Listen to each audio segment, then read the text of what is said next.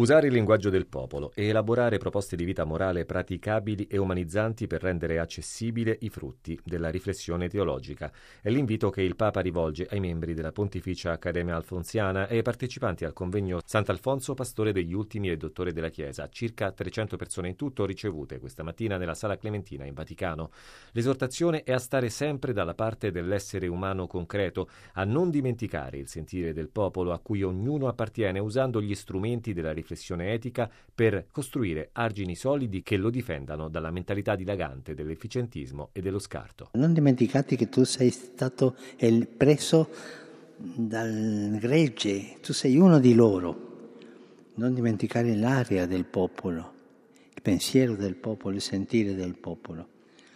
E questo non è comunismo, socialismo, no.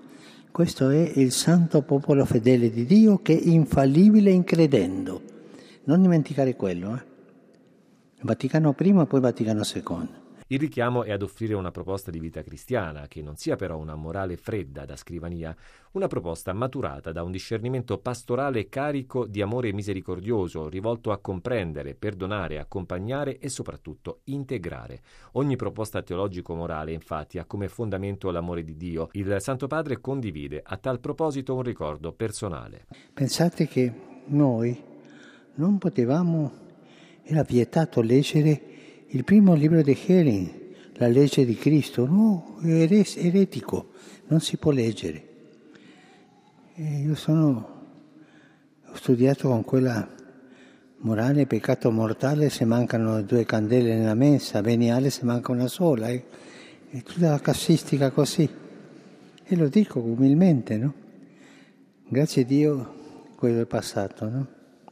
È una morale fredda di scrivania, no? Da qui l'esortazione. Teologi, moralisti, missionari e confessori sono chiamati ad entrare in un rapporto vivo con il popolo di Dio, facendosi carico specialmente del grido degli ultimi, per comprendere le difficoltà reali, per guardare all'esistenza della loro angolazione e per offrire loro risposte che riflettano la luce dell'amore eterno del Padre. Pensando alle questioni di bioetica, il Papa chiede di coltivare pazienza dell'ascolto e del confronto, come raccomanda Sant'Alfonso per le situazioni conflittuali.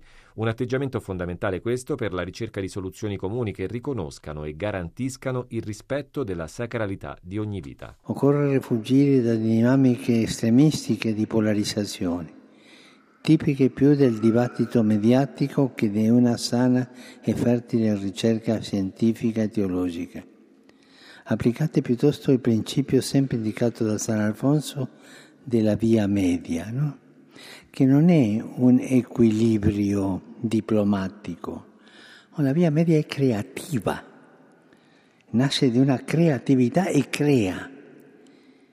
Soltanto chi ha studiato e ha esercitato entrare in questa può capire questo. No, facciamo l'equilibrio e no, questa non è la via media. La proposta bioetica deve essere attenta ai drammi reali delle persone, che spesso si trovano confuse di fronte ai dilemmi morali della vita. Nel complesso e rapido cambiamento d'epoca in corso, Francesco invoca il protagonismo di persone dotate di una coscienza matura che si pongano al servizio dei fratelli, capaci di elaborare argomenti ragionevoli e solidi, radicati nella fede, adatti a coscienze adulte e responsabili. La coscienza, spiega, è il luogo in cui ogni uomo è solo con Dio, in cui risuona la parola del Creatore, alla cui scuola ciascuno impara a dialogare con gli altri.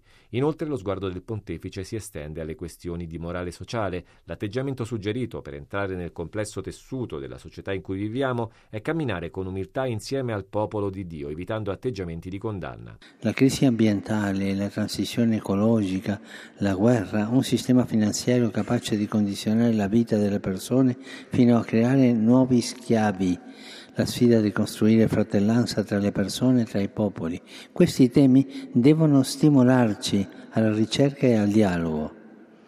Il Signore è il fine della storia e il genere umano rinnovato in Cristo è destinato a crescere come famiglia di Dio.